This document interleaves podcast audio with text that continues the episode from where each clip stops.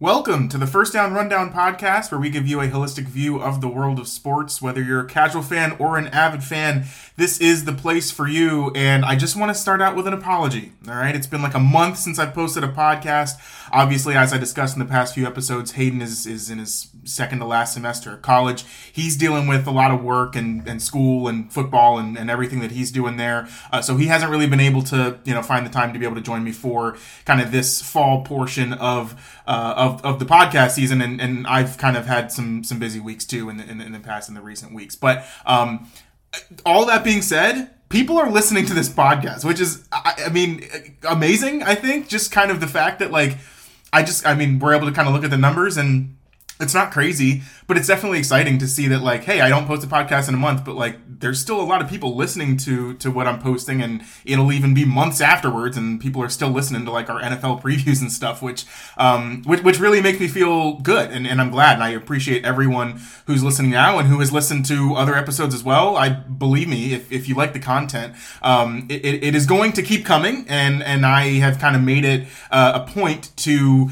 to kind of just continue doing this on a weekly basis. Um, and, and, you know, I think that after a while it can kind of become a chore, I think, to, you know, to some extent, um, especially when, you know, you kind of have other stuff going on in your life. And, but I think that, you know, for the fact that this is my passion and that I love doing it, um, you know, that, that's really no excuse to be able to not sit down for an hour and, and talk about sports, which is, which is what I love to do. And, and really, if that would kind of be my dream job is to just be like on TV talking about sports, um, be, you know, Stephen A. Smith 2.0. Um, so, so right. So, so all that being said, again, appreciate everybody for listening to the podcast, continuing to download and listen to the podcast, even when we're not uploading them, uh, you know, very all you know very consistently i guess is the is the right word to say there um and and and really you know the, the point is that at the end of this we're, we're going to or at least kind of you know throughout the rest of the season and, and whatever um the goal is to just kind of grow this as big as possible. Obviously, you're like, "Wow, Matt, that that's a great uh, that's a great goal there. C- congratulations!" Because that's what everybody else tries to do with any other podcast that's out there. I, I get that. Thank you for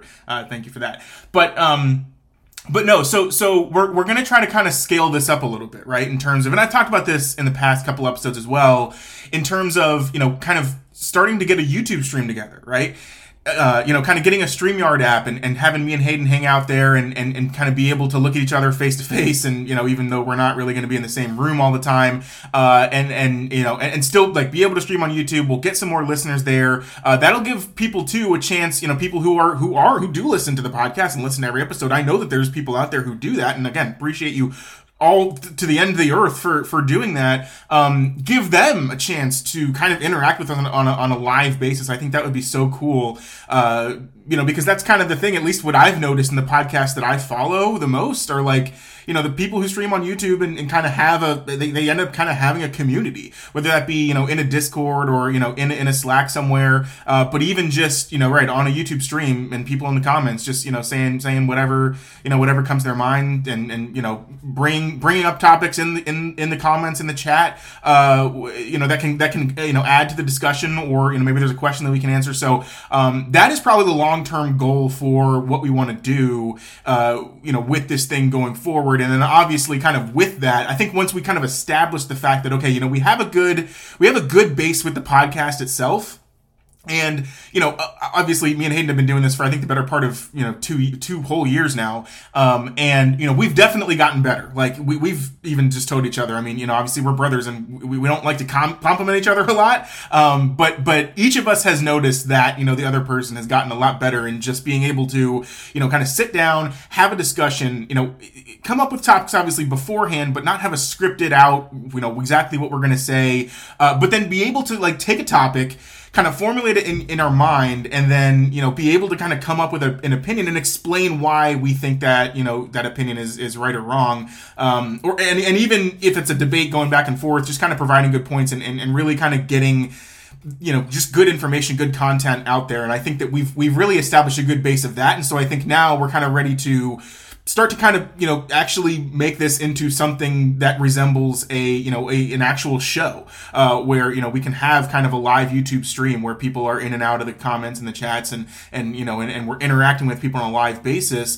Um, and then in addition to that definitely build up the social media platform a lot too in terms of you know having a twitter an active you know twitter. Uh, we have a twitter but it's it's extremely inactive and and and not useful at all. Um, you know, we, we, we have an email, but like I don't even remember what the name of the email is. Um, I think Hayden made a TikTok at one point, and he started posting a couple videos, and and it was actually kind of good. But again, it's it takes a lot of work to be able to kind of splice everything up and whatever. So again, it's it's it's it's a work in progress in terms of kind of what we're going through now. But there is kind of an end goal as to how we kind of want to build this out and scale it up but obviously, like anything, you know, that takes time. And while yes, it's a passion of both of us to kind of, you know, always kind of have this and and and that we can you know, it's sharing something that we both love, which is just talking about sports. Um, you you need to be able to set the time aside to you know to act not only just to do the podcast, but to do the research, the preparation that goes into kind of you know what topics are we going to discuss today, what are we going to go over, you know what what are the inf- what's the information that's going to be flowing, what's the you know how are we going to kind of go back and forth on this, um, and even besides all of that, it's like okay, well, we actually have to you know like Hayden has to go back and edit all of the podcast, like enter the intro music and you know and, and the sound effects and stuff like that um, you know, cut out any any dead space or whatever uh, after the fact, and so um, and then obviously on top of that, right, like I said, you know, maintaining a YouTube channel and a YouTube stream and maintaining, you know, social media accounts for for the podcast. So all of that being said, it's probably going to still be kind of this version of the podcast where we're just gonna, you know, I'm just gonna be talking to you pretty much for the rest of the fall here, um, and maybe even to the win- in, in, into the winter. Around winter break, Hayden will probably maybe about in a month, yeah, probably a month from now.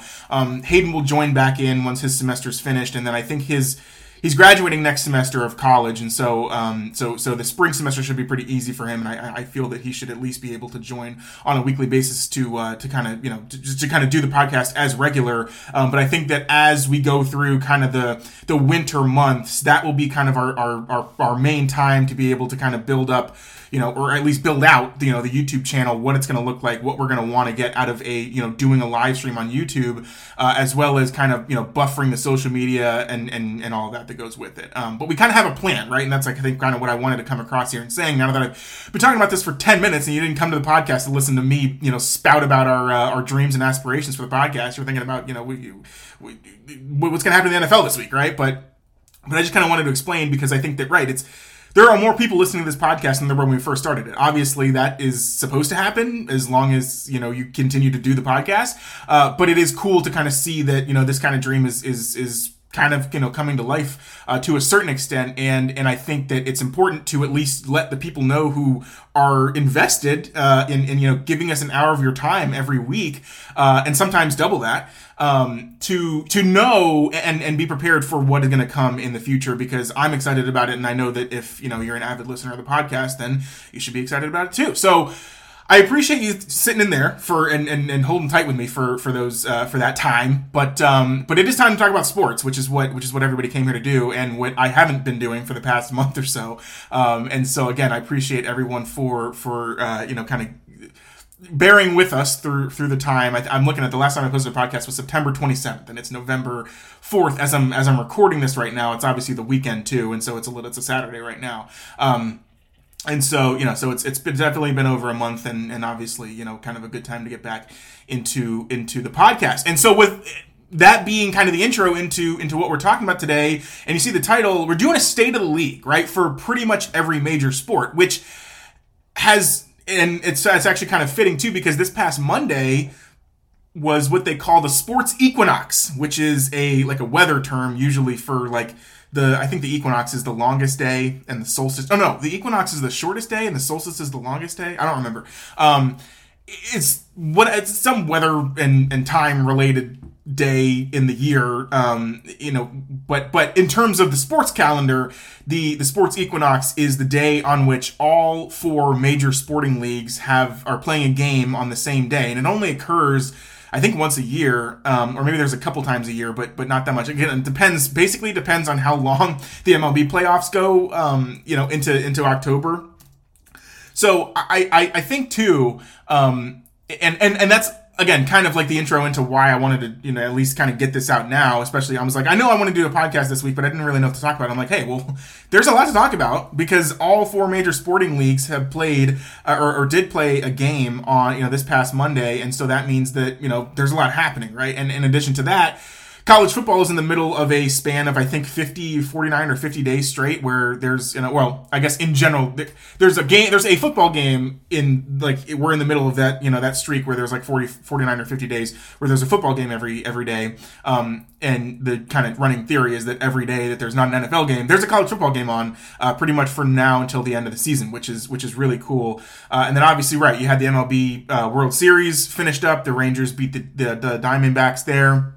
You had the NBA and the NHL start up. Uh, those seasons are, are already a weekend. NHL, I think, is two weeks in. Uh, uh, NBA just finished, or actually, I think NBA is closing on their second week as well. So uh, there's all of that going on, and then in addition to that, college basketball starts this coming Monday, November sixth. Um, so it, it is truly kind of the best time in the sports calendar where you're in the middle of the college football and the NFL football seasons, and then you have kind of basketball and hockey both starting up, um, and, and, then obviously you have the kind of the collegiate sports going on uh, alongside, which is you know which is just again kind of the best time of the year. We're also kind of getting into the holiday season, so it's it's a lot. There's a lot of a lot of nostalgia, a lot of feelings, uh, a lot of positive vibes coming out from not only the sporting calendar, but also kind of just the the regular life calendar too.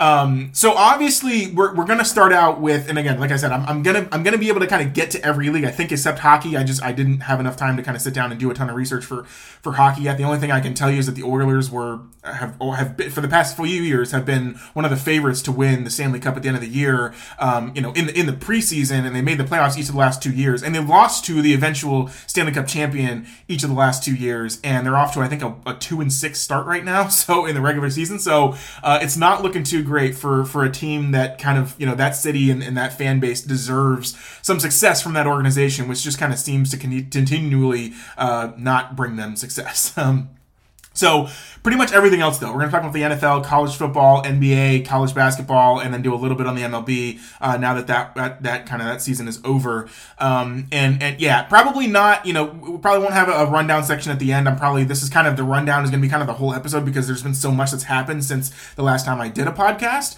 Um, so we're going to kind of spend you know equal parts on every sport and just kind of go through it uh, as as we see fit. So obviously we're going to start with the NFL because why wouldn't you? That's the most popular sport. It's the sport that I like talking about um, the most. And as you see in the title, you know, it, it really across the league, scoring is down, and and there's a few reasons for this. Um, there's two in particular that I'm kind of going to go over, but just to kind of just to kind of put this in perspective. I was I was watching uh, the Red Zone uh, channel last Sunday, and Scott Hanson, he's he's you know, and that's kind of the point of Red Zone is we're going to show you every single touchdown from every single game, right? And at a point, at one point, he he mentioned that there's been such a disparity in amount of touchdowns from last year to this year. I think there's I think there's something like last year there were I think at, to this point like 550 touchdowns or something, and then so far this season there's like 480 or something. Like it's like significantly less, like almost a quarter of the amount, or yeah, a quarter of the amount less of touchdowns um, that have been scored this year in comparison to last year. And even last year wasn't like a super high scoring season by any means. It's just extremely low scoring this season. The average total uh, score of all the games so far this season, I think, is like 43.2 or something. Like it's like even less than 44, which is a pretty key number in the NFL, especially when you you know consider betting betting of over unders and totals and stuff like that. Um, 44 is, is kind of the is kind of the you know has, has traditionally been the key number, and it's like almost a point less in terms of the you know the overall um, scoring average. And we had a game that was 70 to 20. All right. So, like, that scoring total is so low. And the Dolphins beat the Broncos uh, 70 to 20 in a game that had 90 combined points, which is double, uh, more than double of what the current average is. And so, just thinking about that alone, it's like this. This, this is a this is a phenomenon that's happening and it's not necessarily being talked about and it's not necessarily a bad thing but eh, because the reason for that is because the NFL is always going to be king in terms of you know just the, the, ratings, the entertainment value, everything that we always look for in kind of you know the the biggest sporting events and, and sporting leagues uh, in the world. And but to some extent, it, it is at least from you know what I've seen, and because again, I'm, I'm pretty deep in this stuff, right? I do fantasy, I do betting, I'm I'm, I'm researching the teams, I'm listening to other podcasts, and I'm reading articles, you know, all week long in preparation for the games, and it just seems like there's at least for what I've noticed, like you know, the the the play across the board is just a little bit sloppy. Like it's it just doesn't look. I don't know. I, I almost expect, and obviously you're in the NFL. It's the best players in the world at the at every single position, and so you're not going to have you know 75 yard touchdowns every single play like you do in college. In a lot of these smaller college games, you know, you're watching the Central Michigan and, and, and Akron game that's you know 45 to 38, and it's like, wow, that's a great game. It's like, okay, well, yeah, it's because there's no defensive players who can even you know stop a receiver in that game, whereas the NFL is obviously the complete the complete opposite. But it's almost like you know to some extent, a lot of these games are just punt fests or or you know a team will, will, will go down the field and take you know an eight and a half minute drive you know 15 plays uh, get you know get into the red zone have a first and goal just to be stopped at the goal line go for it on fourth and goal from the three yard line uh, and don't convert and then turns over to the other team and they go on a you know 15 play drive. And it's just like almost almost backwards from what we're used to in terms of like you know we thought that the NFL and, and this was again just very big picture a few years ago right the covid season that is that is statistically the highest scoring season in the history of the nfl and the biggest reason for that is that a i mean you know the biggest reason is that a lot of the players had COVID. Okay, so in a lot of cases, you were getting you know third and fourth string practice squad players who were who were starting games for these teams. Uh, nobody was able to have any cohesion, and and so when that happens, especially on the defensive end, even if you have practice squad, practice squad receivers are going to be better than you know your fourth string defensive backs just because you know they're not able to keep up with and, and know the know the offenses as well and just be able to key in on signals and whatever.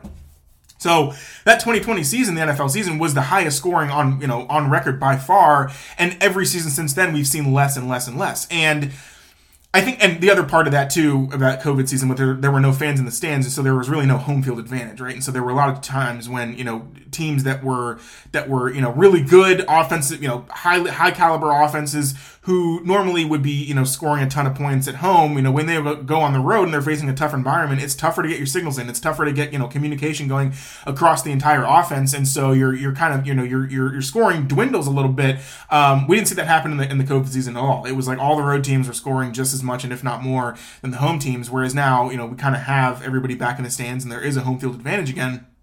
So I, I think that, you know, those are probably the two biggest reasons in terms of how, you know, that COVID season was special but the other thing is, and, and this is, again, just kind of big picture about how the NFL has transgressed we've seen so much. The college game or at least you know in in the last you know 20 30 years or so um, the nfl really seems to to kind of eventually copy what the college game or emulate what the college game presents. And and whether that be you know kind of the addition of the spread offense which college kind of made famous and chip kelly and the and, and those oregon teams back in the day um, where you know you're running plays as fast as you possibly can you're spreading out the field the wide receivers are on the absolute you know edge of the sidelines you're utilizing the, the, you know the geometry of the field and the and the and the and the more spread out hash marks to be able to you know kind of get your get your players in open space and and you know and fool the defense uh, that way. That then kind of made its way into the NFL, where it's like, okay, well, yeah, I mean, obviously, if you the goal of, of, of, the NFL is to score points, and the most efficient way to score points is to is to have a great offense, and the you know if the best offense is to spread out the defense, hey, that's you know that's what we should do, spread out the defense and and, and go deep.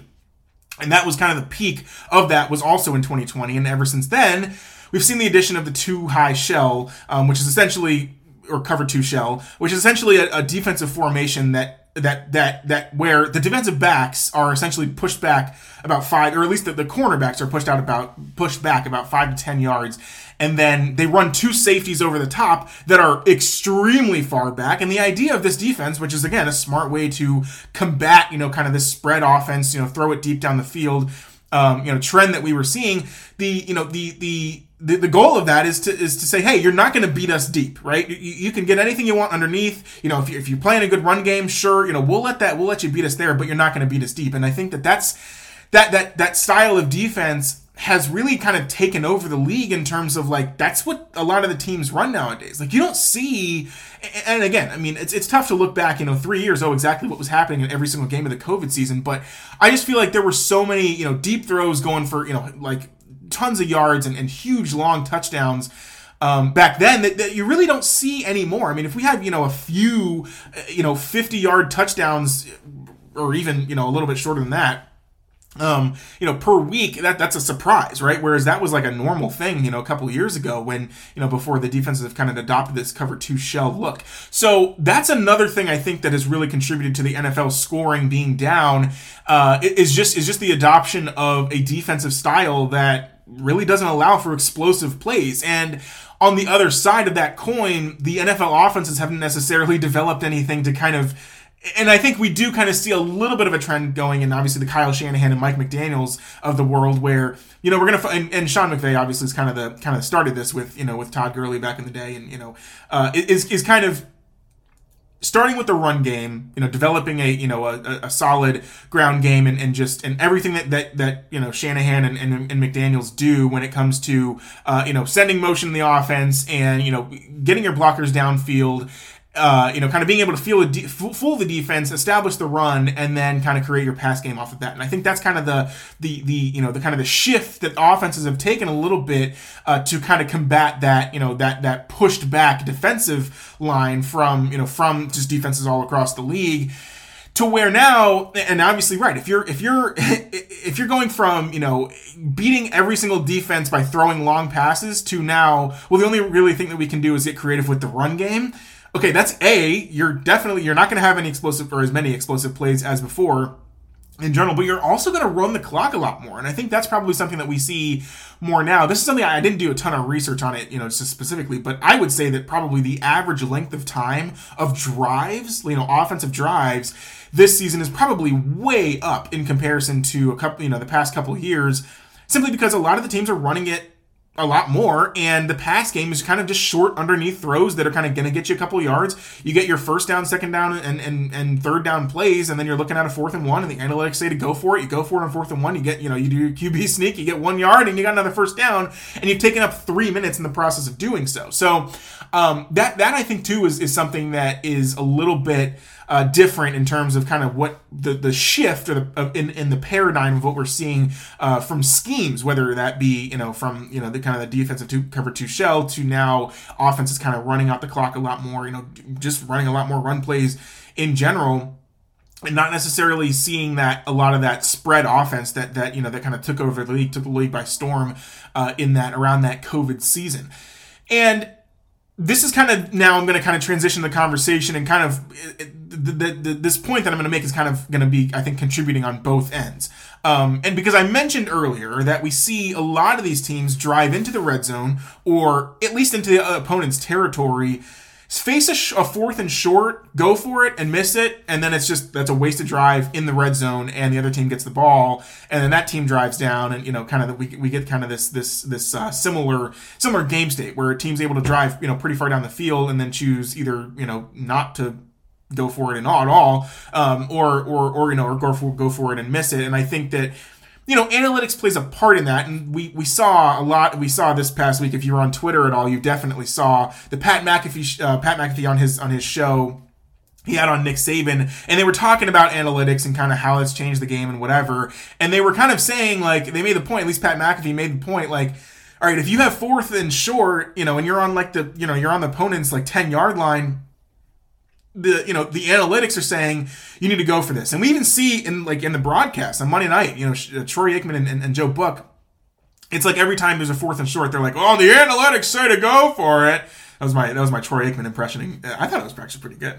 I might, might, just might just do the whole podcast in the Troy Aikman voice, but but right, so they're telling you, you know, the analytics tell you to go for it. Well, okay, but they don't explain anything. It's like, okay, well, what's the math that backs this up? Now, obviously, I'm a stats guy. I like to I like to dive a little bit deep in the, into the math, but um, but but that's kind of what at least Pat McAfee was was saying in his in his argument is like just take the points, right? And we, we've kind of we've we've shifted so far from this, you know, from this analytically driven, you know, you you, you the, the you know the expected value of getting seven points over three points by just uh, you know accruing one yard on a on a, on a QB sneak play uh, will be more worth in the long term in order to kind of you know increase your overall win percentage. I get that, all right. That I just explained that completely. I understand that. Um, and I think that in, in, a lot of cases that still is the right choice. I am an analytics guy, you know, by nature. That's kind of what I do for my job too. So like, I, I that is still kind of where I side on things. Um, but Pat McAfee was arguing basically like, why do that when you can kick a field goal? And and obviously that's kind of the that's the layman terms thing where it's like, oh, you know, well we,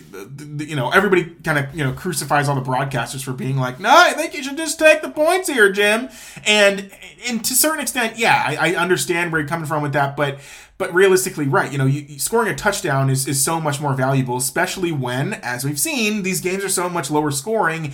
Every single point, because the games are lower scoring, every single point is more valuable. And so if you can more than double the points that you get on one drive by scoring a touchdown versus a field goal, then in the end, the by the end of the game, given that the scoring is low, you know th- those points will be more worth it. And so, you know, I think that again, it just kind of it all it, based on it, like you can think whatever you want. I, I don't really care. I understand both sides of the argument, but we're seeing this almost on a on a on a on a play by play or drive by drive basis where it's you know the decision to go for it on fourth down can really cost some teams. And and I started to look at that and I'm thinking, you know, I I, I don't know like what you know what I think what else can I what else can I think of to kind of explain, you know, kind of what's happening here? And I think I found it. Well, I, I found it, but so did everybody else, and that's the fact that there's no quarterbacks left. At least, you know, starting starting this week in the NFL. I mean, it's going to be you know Jaren Hall versus Taylor Heinicke for you know for the Falcons and and Vikings game. It's you know it's it's it's going to be Matt or um, Brett Rypien and Jordan Love in the in the you know the Rams and, and Packers game, uh, and, and, obviously you know we saw Aaron Rodgers go down to begin the season, uh, you know, and so there's there's so many instances of you know where there, a, a lot of quarterbacks have just gotten you know have gotten banged up, have gotten hurt, and and and I think that and and that I think is on the surface that's like oh everybody kind of realizes that. And is like oh well yeah there's no quarterbacks left. So there's no there's obviously you know the level of play that requires, or uh, I guess, the, the yeah I guess I said that right. The, the level of play that re, that is required to be a, a you know a consistently good quarterback in the NFL is actually very rare. And, and I think we see that with a lot of the backups that come in and, and really struggle is because they're just they're just not as good. Now obviously you need experience and that helps. And over time you're gonna be you know you're gonna be able to do I think Kirk Cousins is a great example of that where like he's never been a great NFL quarterback, but he's just played long enough to where now he is an extremely key piece to that Vikings team. In fact, realistically, everybody was saying, "Oh, they're going to make the playoffs now after this, you know, this kind of three-game win streak that they're on." Then he goes down, and they're like, "Oh, they have no chance now, right?" And it's like, obviously, yeah, he's a starting quarterback in the league, but someone who I I didn't think, you know, three, four years ago, I didn't think that I'd be saying that about Kirk Cousins, right? So, you know, that's, I think, a good example of like, okay, you're not always going to, uh, you know, be able to find another quarterback to step in and just take over the reins and, and be amazing. So I, think that's probably, uh, you know, something to, to, uh, I think, kind of put towards this discussion. But the point that I'm going to take further, and this is kind of the big overall point that I wanted to make here, is the fact that again, and, and just in general in football, right? The, the offensive line and defensive line are probably the most key positions when you when you when uh, like everything is boiled down to, you know, you are moving other men on a grass field in order to score a touchdown. Like you know, at, at football, its very core is is I think you know that's probably that that's probably what it is, and and I think that overall, at least what I've noticed is that offensive linemen look very bad or are starting to look very bad in comparison to defensive line to the defensive linemen and their skills and their attributes and whatever. And I think it's again it's it's sort of like the receiver trend that we've had over the past couple of years where it's like a lot of the a lot of the teams now like, you know, and and we see you know young quarterbacks come in and have success, or quarterbacks who weren't necessarily successful in their you know their past ventures, but you know kind of get a good receiver with them and they're great. I think Kirk Cousins is also an example of that. He was he was not. I mean, he was okay. He wasn't great in Washington. Now he goes to to Minnesota. He gets Justin Jefferson, and he looks that they have the best offense in the league, right? And and so there's been such a push to you know to where now wide receivers are a lot more valuable than running backs. You said that you know you said that five years ago. People are laughing you down, you know, laughing uh, at you when you say it, and so I think the same is the same is true for defensive uh, uh, linemen versus offensive linemen. I think that you know being able to rush the passer is such a key uh, you know feature of just playing football in general, but also like of good teams where you know if, if you can if you can get pressure rushing four with just your four down defensive linemen you can cover the back end and quarterbacks aren't really able to do anything and so that's kind of where we're at in this stage of like okay well if you need defensive linemen if that's the more important thing to be able to rush the passer passer the the offensive linemen who are really good athletes are going to be transitioned to defensive line because they're more valuable at that position, right? And so we see that happen, I think, time and time again. And I'm not saying that I'm seeing it happen in terms of like, oh, this high school player is being moved to defensive end. You know, that that could be, uh, you know, impacting a no. I think in general, it's not it's not that deep, but I do think that the overall talent of defensive linemen has far succeeded you know, to, to some extent, but I think, you know, just in watching it, has far succeeded the talent of the offensive linemen. And, and I think we're even seeing, and again, this is kind of, you know, we're seeing already happen in college football. And as I said before, college football usually what, you know, kind of the trends that happen in college football, you kind of tend to, you know, to, to, to transfer themselves over to the NFL. In college football this past year, obviously the transfer portal is a you know a big deal now and whatever. Uh, the best offensive lineman transfer was a guy I don't even know his name, but he played at Maine the University of Maine, which isn't even in like it's it's still in Division One, you know, college football, but it's in the FCS division, which is like the the division lower than the FBS, which is where you know all of your kind of your top teams are playing. So this guy ends up he transferred to Oregon, uh, but he was the best offensive lineman in the transfer portal. he went to Maine. So it's like okay, and and yeah, a couple guys got drafted. You know, okay, cool, but but you think there has to be someone better, like in college football, which you know, of which there's like you know 300 teams when you consider all of you know FBS and FCS together, and the best guy comes from Maine, and yeah, he's good, but he's not you know he's not a world beater. He's like he's not going to be drafted in the NFL or whatever. So there, there's there's been such a, a a, a transfer, I think, of the the best athletes on the field are now, or at least you know guys who can play on the line they're going to be going to defensive line because that's how you get pressure. That's how you're able to your you know your defense is able to perform better when you're when you can have seven guys in the defensive backfield all covering routes downfield and get pressure with four, not only in the run game but also the pass game. And and so I think that's actually been a, a pretty big a pretty big storyline that I don't think has been covered too much this so far this season, and and, and, and I think another reason why the NFL just looks like it, the scoring is way down um, because you know, the, the, the defensive linemen are just overpowering these offensive linemen, and then also, and that's kind of what I said like a few minutes ago, which I didn't even actually connect the story, but that was that was how I was going to kind of connect everything, right? It's like, okay, well, yeah, scoring's down, a lot of these quarterbacks are out. Well, why are the quarterbacks out? Well, a lot of them are out because the offensive line can't protect them, and the defensive lines are absolutely beating up the offensive lines, and so I think that's a big theme this season, which has not only contributed to the scoring being down overall, but I think will kind of continue to be a bigger story that develops later down the road when we kind of notice that you know that that's that's going to be a trend. And you know to a certain extent and pretty soon, like the you know th- there will still be draft there will still be offensive linemen drafted in, in you know in the NFL draft out of college. Uh, I think at a normal rate, but the quality of those offensive linemen are not going to be near anything near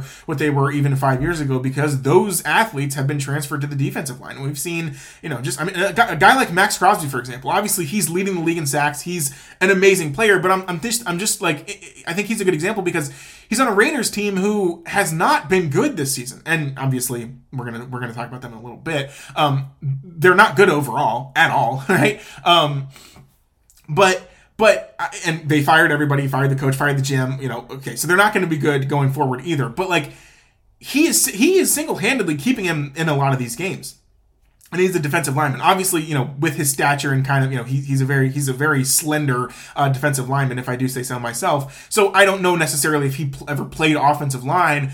But an athlete like Maxx Crosby on the offensive line would probably be good enough, or if not better, than a lot of the talent that we have now on the offensive line, uh, you know, in general. But his talents are a lot more valuable on the defensive line because, as I said, with him being able to get pressure every single down and stopping the run game. We saw the game, in the game I'm kind of referencing is the Lions game, that Monday Night Football game, the Raiders and the Lions, where the Lions, I, I, the, or I think Jimmy G had like, uh, was like four of 12 passing or something. Like, uh, if, if, if you tell me that before the game, I think the Lions blow them out by 40 points. Well, no, they won the game 26 to 12 or 26 to 14.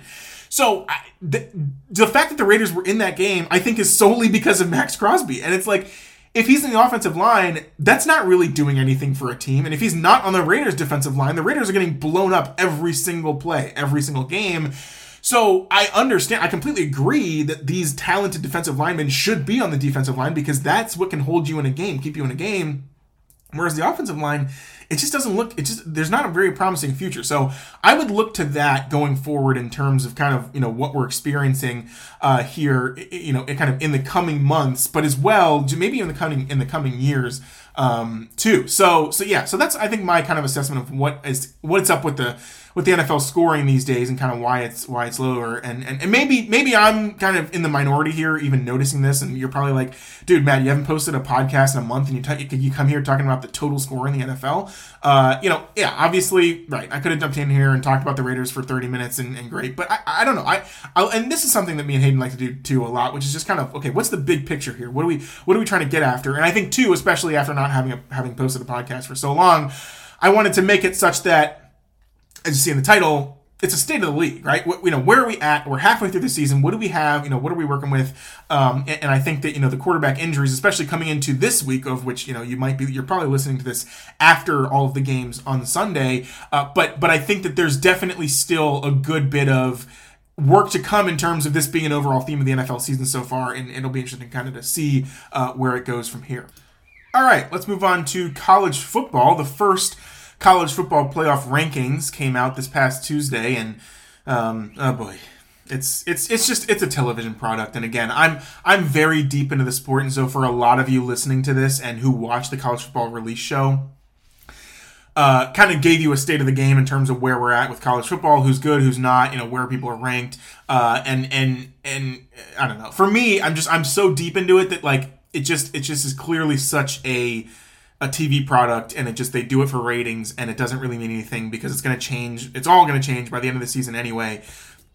That like I think the biggest takeaway obviously is that Ohio State is number 1 and Georgia's number 2, right? Whereas Georgia has been ranked number 1 in the AP poll the entire year so far.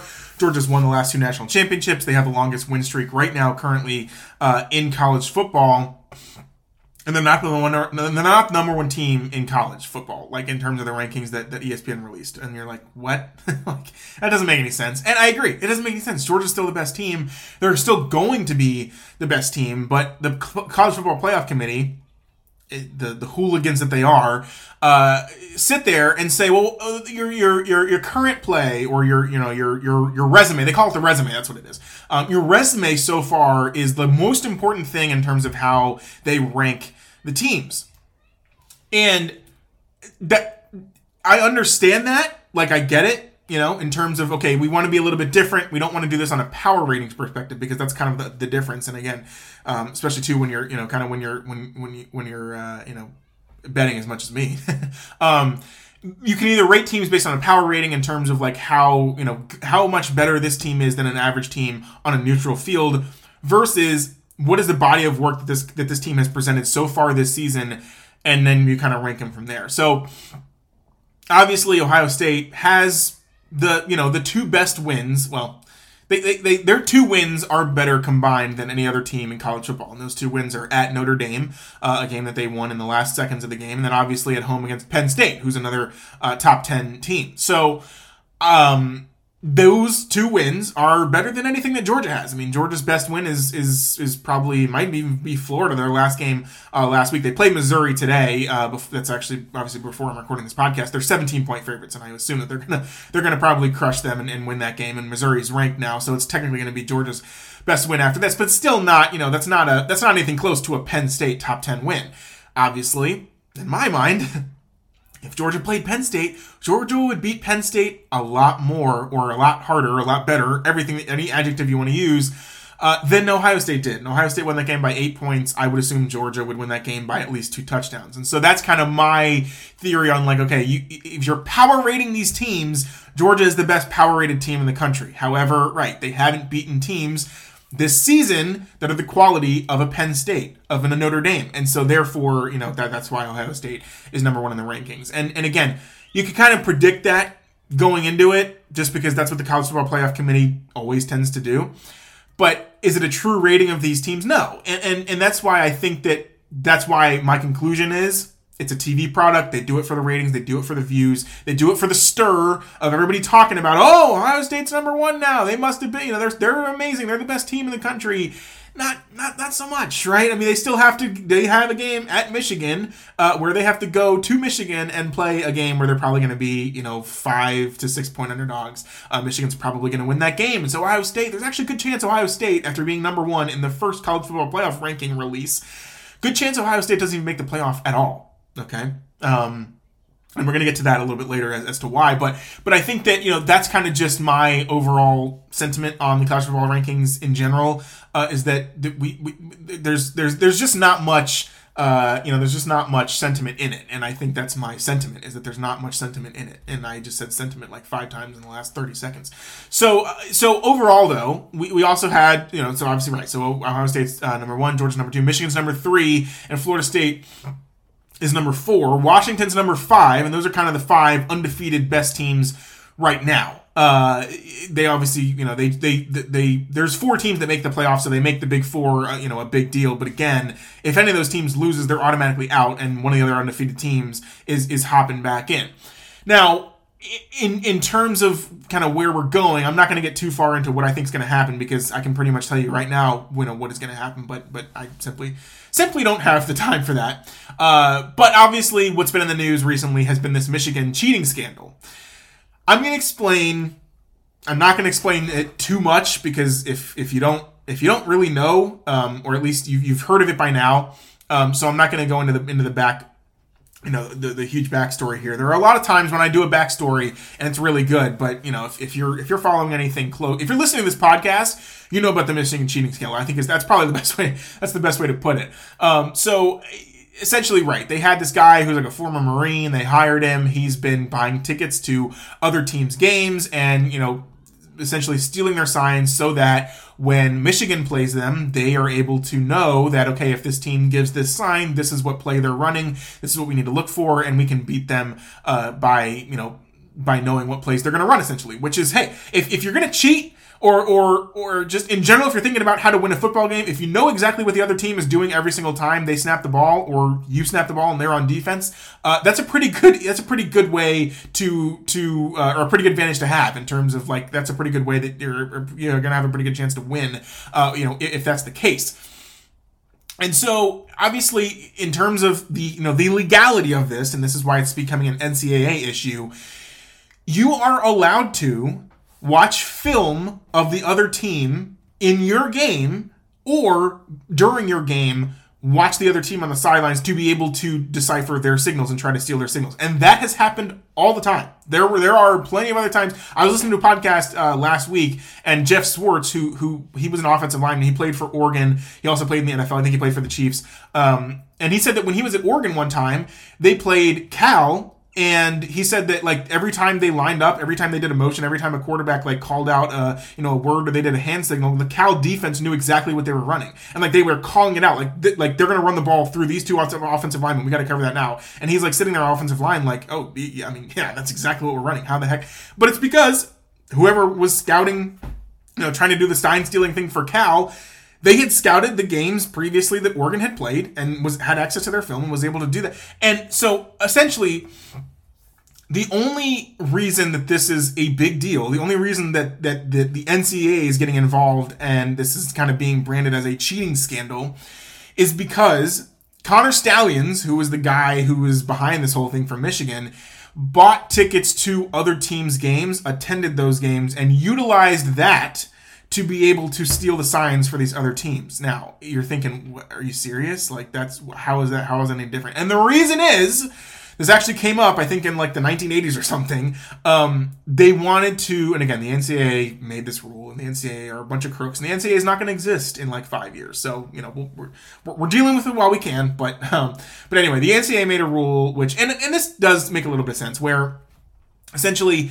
you can't have you cannot you cannot pay members of your staff to attend other teams' games or or or at least pay them and then they pay for themselves to get into these games to be able to watch other teams play because that will incentivize the better teams who have a lot more money behind their program and who just have overall better talent have the ability to hire a lot more people to be able to go to games and scout players and all this stuff. Whereas you know so michigan who is you know one of the richest and and, and best teams in the history of college football can afford to do this. Whereas you know coastal carolina they don't have the funding, they don't have the staff, they don't have the ability to send their scouts everywhere to all these their opponents' games and you know and and, and get into these games and be able to steal their signs. And so it, it levels the playing field in terms of you know you know because the teams and the schools don't all have equal funding.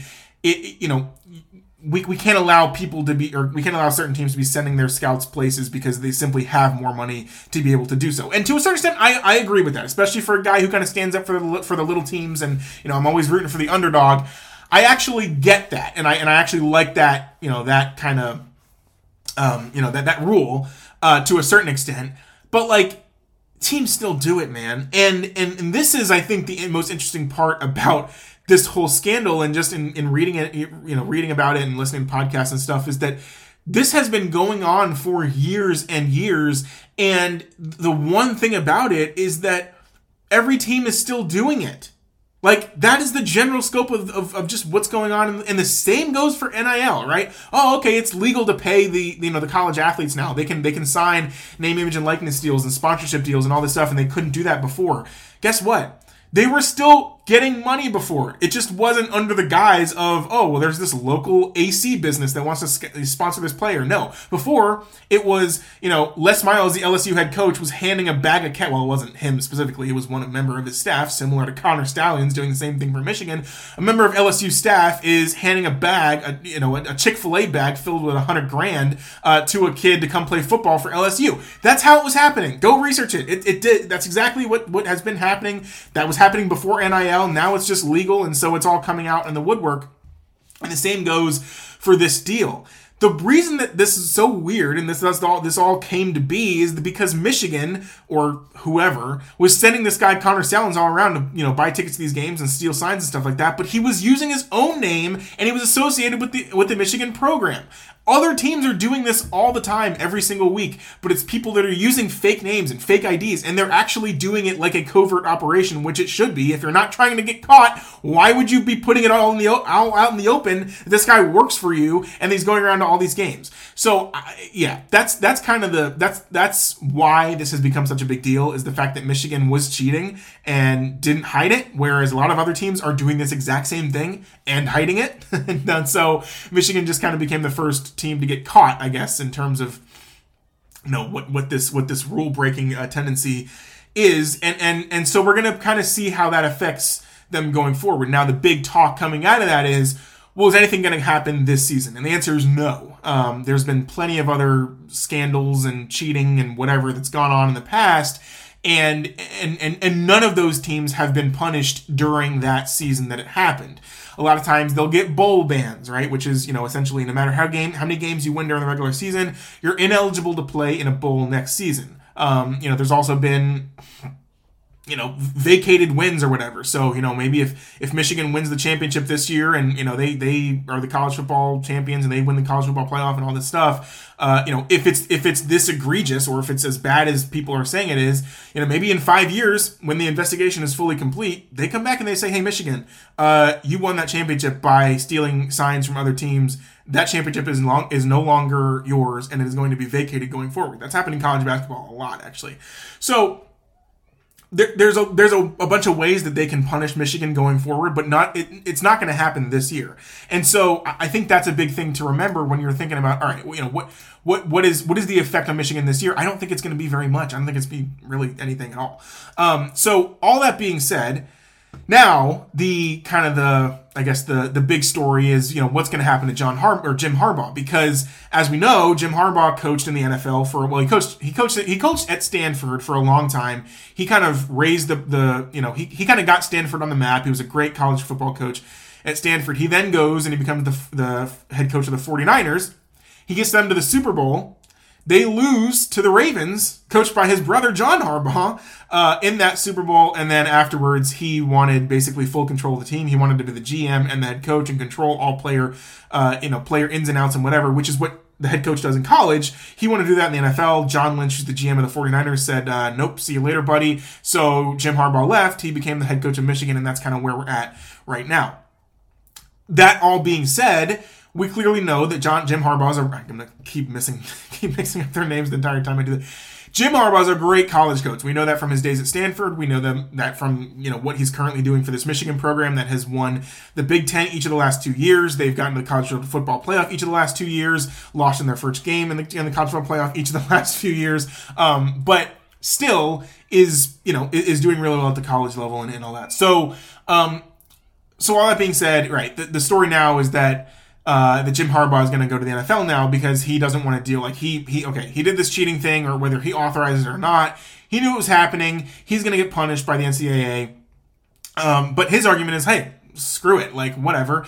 I want to go to the NFL again anyway. The, the the kind of the correct jobs weren't really opening up for him so he stayed at college. He's got Michigan right where they need to be. This is the most success Michigan's had in probably over 20 years and, you know, regardless of whether or not they win the college football championship, John Harbaugh or Jim Harbaugh, again, did it again, uh, wants to go back to the NFL to be a coach and GM of an NFL team and raise them to prominence, similar to what he did with the 49ers.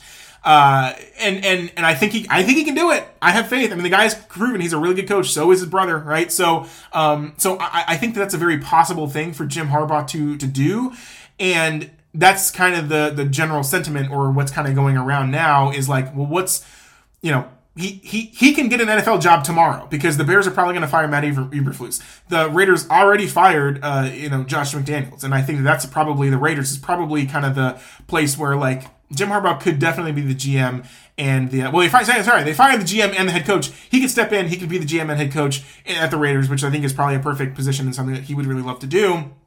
So he's like, whatever, screw it, I'll just go to the NFL. Well, now the NFL has come out and said, well, well, no, if he's being punished by the NCAA, we're not going to allow him to be become a coach in the league until he bears his punishment out with the NCAA. So it's an ongoing thing. We don't really know what's going to happen, um, but I just kind of wanted to get it out there to, to, to kind of give my thoughts. And if you weren't super sure in the backstory and then what's kind of what what the what the current state of the uh, state of the situation is, um, that is it there. So that's really all I'm going to say for college football. Again, there's not it, this week even too. There's not there's not a ton of good games. Bama LSU is going to be really good. Um, hoping LSU wins that game. I, I have a I have a couple futures on, on, on LSU to win the SEC and win the national championship. Um, and that loss to Ole Miss is really really killing us for that. But I do think they could beat Bama today. We're we're, we're going to see uh, today, and then next week we'll kind of go over what you know what the current state of the college football. Um, well, the thing is too. I'm thinking about now. I'm like the college football rankings, like like the college football playoff rankings. Um, came out. They're not going to change until the last week of the season anyway, because that's when Ohio State and Michigan play each other, and that's going to be you know one number one versus number three and whoever wins that game is going to get in the Big Ten championship. Whoever loses that game is probably going to be out of the college football playoff. So uh, the rankings are going to basically be the same until the end of the season. But next week I'll do a lot of kind of more deep dive on you know what are the you know what are the situations that can happen, who's going to win the Pac-12, who's going to win the ACC, and you know, is Florida State going to be able to go undefeated and they'll make it to the college football playoff, all that stuff. So we'll, we'll get into that a little bit next week. Uh, wanted to quickly hit on the NBA. Uh, again, like I said, kind of started a couple weeks ago. He had two huge trades uh, prior to the well, one prior to the season, one during the season.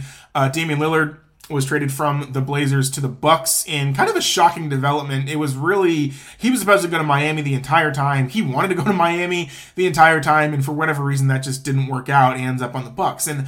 I think despite kind of, you know, what a lot of people thought would be a great fit with him in Miami and Jimmy Butler and, you know, them kind of going at it and, and you know, having making a playoff run, I think that would have been that would have been fun. I think obviously I think he fits a lot better on the Bucks. The only thing is, and I think this is kind of just going to be a kind of a, a kind of a revolving situation throughout the rest of the season is that I think Milwaukee at this point, you know, they've had the number one seed in the East for I think each of the last I think three years, maybe four.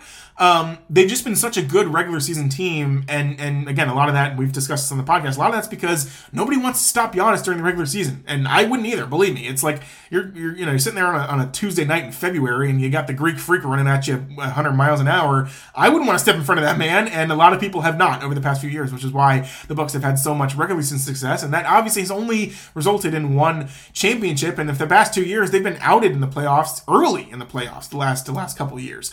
So I think now the Bucks have transitioned. They obviously fired their coach Mike Budenholzer. Uh, they got you know they got a they got um, oh boy I forget who their new coach is. It's it's not it's not a well known guy um, at all. So um, oh shoot I'm, I'm completely blanking on his name. Anyway. Um, I think their strategy now is to is to kind of do what you know what the Warriors have done over the past few years, which is okay. You know, right? We're, we're gonna we're gonna coast during the regular season. We know that we can win enough games in the regular season to be able to get in the playoffs.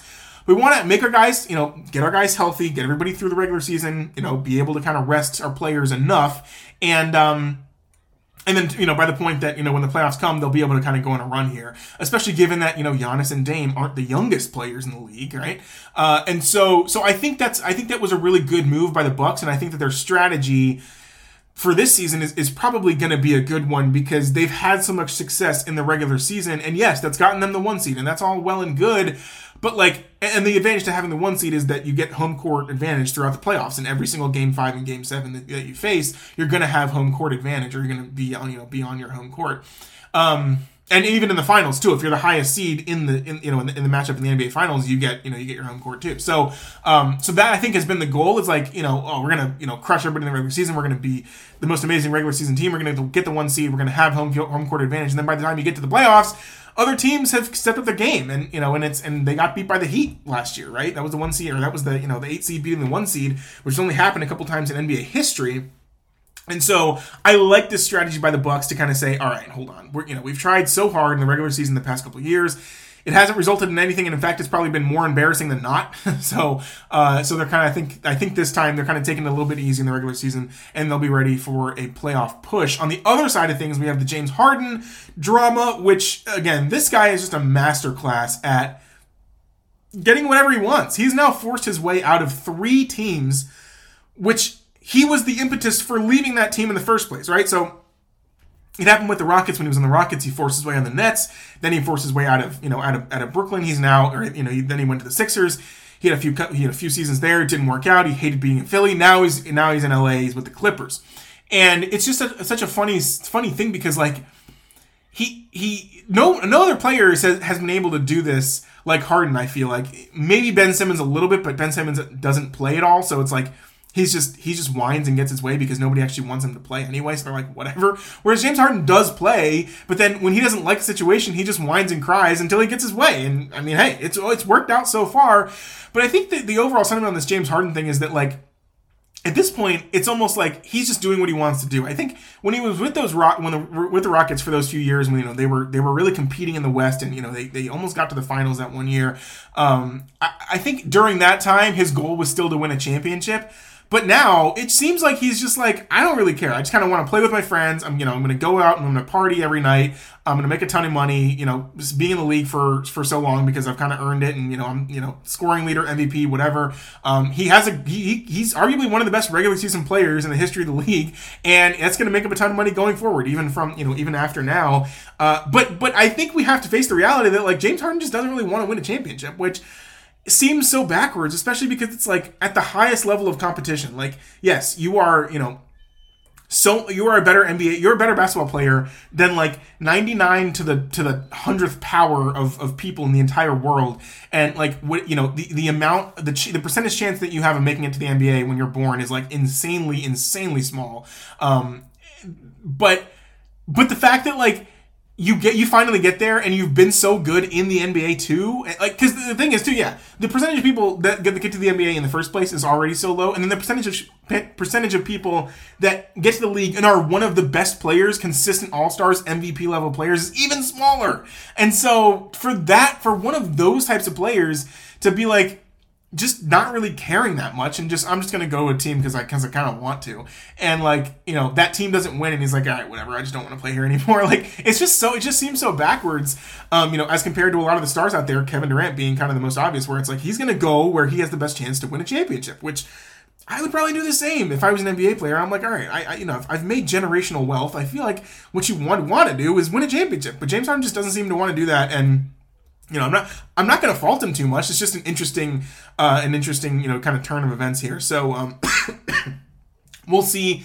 how the NBA season shapes up. Um, there's not too much going on right now. I think the only story really is the Grizzlies, who are horrible 0 and 6. This is still the, the, the, only team that has not won a game yet. Um, they were beating the Blazers last night in a game that ended in a, a, loss for the Grizzlies in overtime. They were they were up by 10, I think, with like two minutes left to go. They end up going overtime and they lose the game to the Blazers, who are one of the worst teams in the league. So it's really bad for the Grizzlies right now. And yes, Ja Morant is still suspended for his 25 games, but I don't think Ja Morant is fixing anything with this team. I think they really lost in that trade. Because, um, yeah, I mean, you get Marcus Smart, but like, he's not he's not that great. I mean, what? So, uh, yeah. So I think that that that that team has has kind of, despite being one of the best regular season teams for the last three years, ever since Ja got there, it just it just has not looked good for um, for the Grizzlies thus far. So uh, that's pretty much all I have in the NBA. Again, it's, it's really kind of early season stuff now. Um, the Warriors are looking great. They're they're five and one. like you know, just the, the, team that never dies. The team that's that's that's building another dynasty while this dynasty is still going on. And I think that Joe Lacob there is is really kind of onto something in terms of just accruing all these young players, having them play behind Steph and Draymond and uh, and Klay Thompson, and, and and still being able to win consistently with that team. I think is is just spectacular. Obviously, Steph is is is, is the is the the the the, the straw that that stirs the drink, as they say uh, there for Golden State. So quickly want to wrap up the MLB season. Uh, the World Series finished this past week.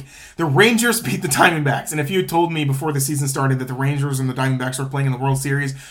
Well, I probably at, for, on, at first glance I probably would have told you there's no way that's happening, and then I probably would have told you after that. Well, you know what? Actually, I could probably see it because the MLB is just consistently the best sport maybe it's, it's hockey too in this in this sense but i think the mlb just just more so um, just because of the variance and just starting pitchers and, and just you know getting hot for one game um, the MLB is consistently baseball is consistently, consistently the, the, the best sport when it comes to parity in the league, where you really never know who's going to end up in the World Series uh, or winning the World Series. That for that matter as well. And I think this playoffs these playoffs were a perfect example of that. Where okay, the Rangers had played well all season. You know, I think they ended up winning their division, but the Houston Astros were like, were, well, no, the, the, Astros were in their division, and the Astros were in the World Series last year. So everybody's like, yeah, yeah, Astros are going to win the you know, win the World Series. Um, you know, there's definitely not going to be another team from their own division that are that are going to be able to you know kind of make it make it through, not only beat them in the ALCS, but also make it through to end up winning the World Series. But the Rangers did it, and I think that you know, kind of their their their assist, their style of play is a lot different from I think what the analytics of baseball has become. Which and we see this we saw kind of saw this with the Rays, uh, or we see this with the Rays season over season, where you know the analytics have basically gotten to the point where you know pitchers are playing only a couple innings at a time, and you're throwing in different pitchers at different times, and that worked and that allowed you know the astros and the braves in the past couple seasons to be able to win the world series. And this year the, the rangers basically did the exact opposite. They were like hey we have two really really really good pitchers and you know screw the analytics. We're not going to take them out. We're just going to let them in there. We're going to let them cook. And when we need them to come in and we need to win a game we're going to throw them in and they're going to throw their arm uh, you know the best they can and we're going to win these games. And that's exactly what they did. So it's a really cool story that the ast or that the uh, the rangers the Ast, and then I said the Range Rose. Um, the I for whatever reason I, I keep getting mixed up because they're both in Texas and whatever. So the Rangers won the World Series. It's a great story. Obviously, it would have been way cooler if the Diamondbacks won. The Diamondbacks were the least likely team to get to the World Series, much less have a chance to win it. Um, they they only got in the World Series, or they only got in the playoffs because the Cubs, the Chicago Cubs, lost like four out of the last five games. So then Diamondbacks sneaked, sneaked into the playoffs and just ended up going on an insane hot streak with their bats. Um, pitching wasn't. I mean, they had a few good pitchers. Um, Zach Gallen was kind of carrying them, but the bats, Ketel Marte. Um, kind of carried them through through the postseason, and, and they were able to make the World Series. And would have been really cool to see them win, but um, but yeah, I think you know, kind of the, the way that the way that the Rangers season went, they won more games in the regular season. They were you know they were definitely one of the better teams in the regular season and, and was and kind of were able to carry that through and really beat the best teams uh, when it comes to the playoffs. But again, the ratings come out on this NBA or MLB World Series, and it was the least watched World Series I think ever. Like, I mean, obviously not ever because like you know this has been like I mean television's on been on since like the 1970s. So like, yes, there were less people in the world in 1970, so there were less people watching the, the World Series. But in terms of like the modern era of baseball uh, it's, it's it's it was the least watched I think ever, and then they they put another stat on top of that that said the last the last three World Series, including this one, have all been like decreasing in you know entertainment value and, and, and like the ratings and the scores and for how many people are watching these games. So it's just a tough it's a tough time for the MLB and a, a sport that just has. I mean, they've tried to make the. They had the they instituted the rule changes this season and definitely made it made the games go a lot shorter. But like I mean, right, for the casual fan, like the interest is still not there. I think there's just not enough there's just not enough action. There's just nothing happens in that game, and, and it's great to sit down and watch a playoff game because every single pitch matters so much. Uh, but but but you know, in the grand scheme of things, it's like okay, yeah, it's cool. The Rangers won the World Series. Like that's what you're taking away from the season, and okay, great. You know, we'll, we'll move on.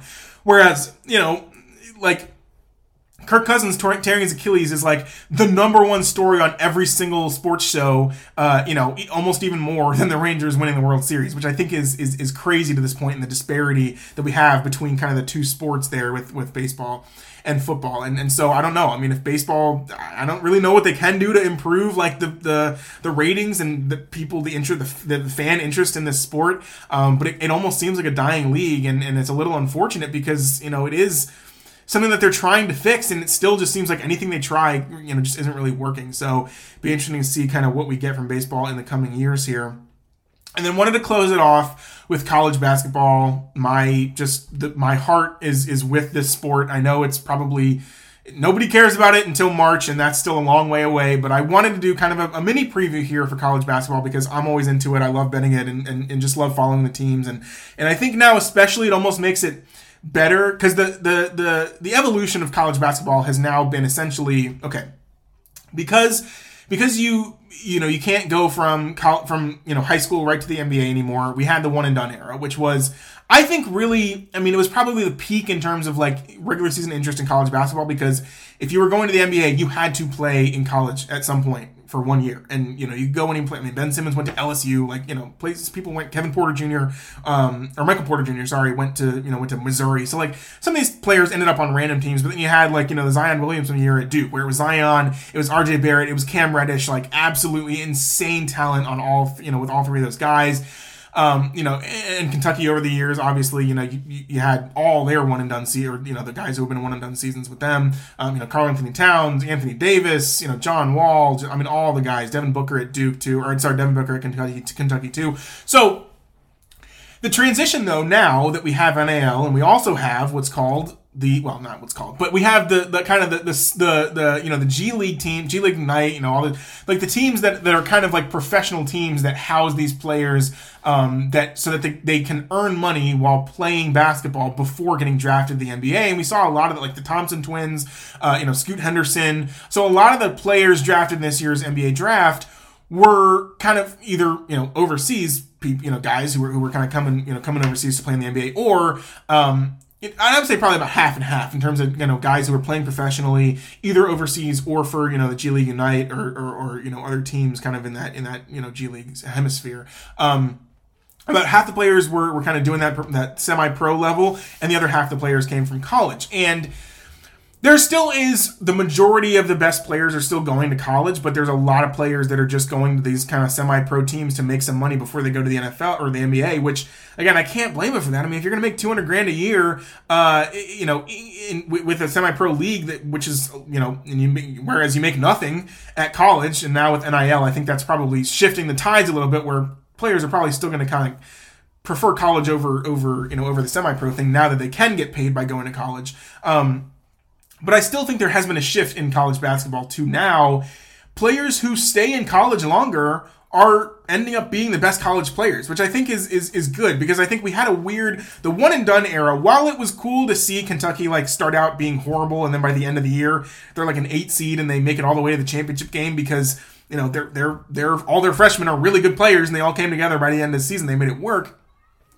That's fun, but you never you never really get to know any of the names and and and you know and see these guys through their entire careers. And we do have that now in college basketball, which I think is really cool. Zach Edey was was the best. He was the Naismith, you know, Wooden Wooden Award Player of the Year last year at Purdue. He's coming back for another year. Hunter Dickinson had, I think, three or yeah, three great years at Michigan, maybe four, and then, and he transferred to Kansas this year. Kansas is going to be number one going into the season. Um, so there's so many players. Ryan Kalkbrenner at um at uh is it Creighton? I think it's Creighton. Yeah, I think it's Creighton. Um, you know, he's gonna be one of the best players this year, and he was, you know, he made a, a, crazy splash in the tournament last year. You have San Diego State, who got to the championship game and lost to UConn last year. San Diego State's bringing back a lot of a lot of their roster. Florida Atlantic was a nine seed last year and made the Final Four. They're bringing back every single player that from their team last year. Um, so it's just I, I think it's I, I think college basketball is honestly in a really good state for for how I like to view the game, where it's like you can actually learn the names of these players and as the years go by begin to recognize who they are and, and, kind of follow them through their careers as their teams you know kind of change and, and, whatever because the transfers and everything now you know it's all crazy. But but all that being said um you know, I think it's going to be a good college basketball season. I think you know there, there's not as many NBA prospects. I think the that's kind of the, the sentiment this year is that going into next year's NBA draft, there really aren't. I mean, obviously we had Victor Wembanyama, we had you know Brandon Miller, Scoot Henderson in this year's this past year's draft, and people are saying that this this coming draft in 2024 uh, isn't going to be good at all. Like it's like any of the players that went in the top five last year would be drafted number one overall for sure this year. There just really isn't that caliber of player um, that's going to be in next year's NBA draft. So I like that the, from the stance of like a lot of this college basketball stuff is just going to go by the wayside, but I still love following the sport, um, and I kind of just wanted to, to to get to get it out there that the season is starting on Monday. I'm super excited for it. Um, and obviously, right, we, we're probably not. I'll probably do like a monthly update, like you know, here here's where we're at, you know, kind of after a third of the season, because um, I know again, I know most people don't come here for college basketball stuff, and that's also why I saved it to talk about it until I'm an hour and ten minutes into the podcast. so, um, so right, so so we'll probably do maybe a monthly update, and then obviously once we get to March, it'll be kind of the, the only thing that we're going to be talking about. Really, after the Super Bowl, right? So after the Super Bowl's over, and you know, mid February, that's kind of when we'll be doing a lot of the college basketball stuff because that's kind of going to be the only the only sport that's going to be really kind of you know coming to its crescendo in, in terms of its kind of season because at that point like the nba season's still you know a couple months from the playoffs starting and the same with the nhl so there's going to be sports going on um, but nothing is really going to take the stage like college basketball. That's why i love that kind of that month right? Um, from like from kind of the end of february to the end of march is just the best time uh, for me uh, in terms of just you know kind of diving into college basketball and loving that sport. So um, yeah so hey now, all that being said, we are done with the podcast and we got in and out and we talked about five, yeah, five major sports leagues, everything that kind of, you know, what's on my mind right now, what we're dealing with, where, you know, what we're got right now, where we're going.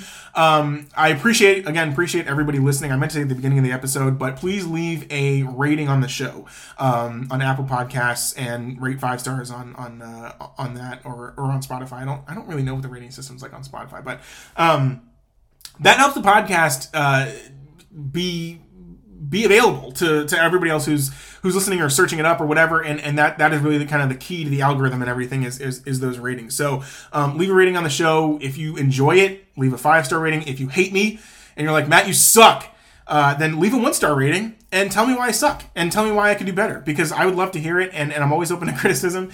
And, um, and, and yeah hopefully we get more five star ratings than one star ratings. But again I think I think any ratings help nonetheless. So um, so with all that being said, again, thank you guys so much for listening, and I will probably be back. I'm gonna hopefully, I'm gonna try to be back midweek, maybe a little, maybe a little Wednesday, Thursday action. If not, next weekend for sure, and then well. I don't know. Hayden eh, will be back eventually, but I don't think it will be until probably probably the winter. Like I said, probably probably about a month from now, maybe a month and a half. So um, so I'll I'll hold it down from there, um, thank you so much for listening. I'm going to keep saying it because I have to, because um, it's super cool that people are actually listening to my podcast. So, um, yeah. So thanks so much, and uh, and and everybody have a great week.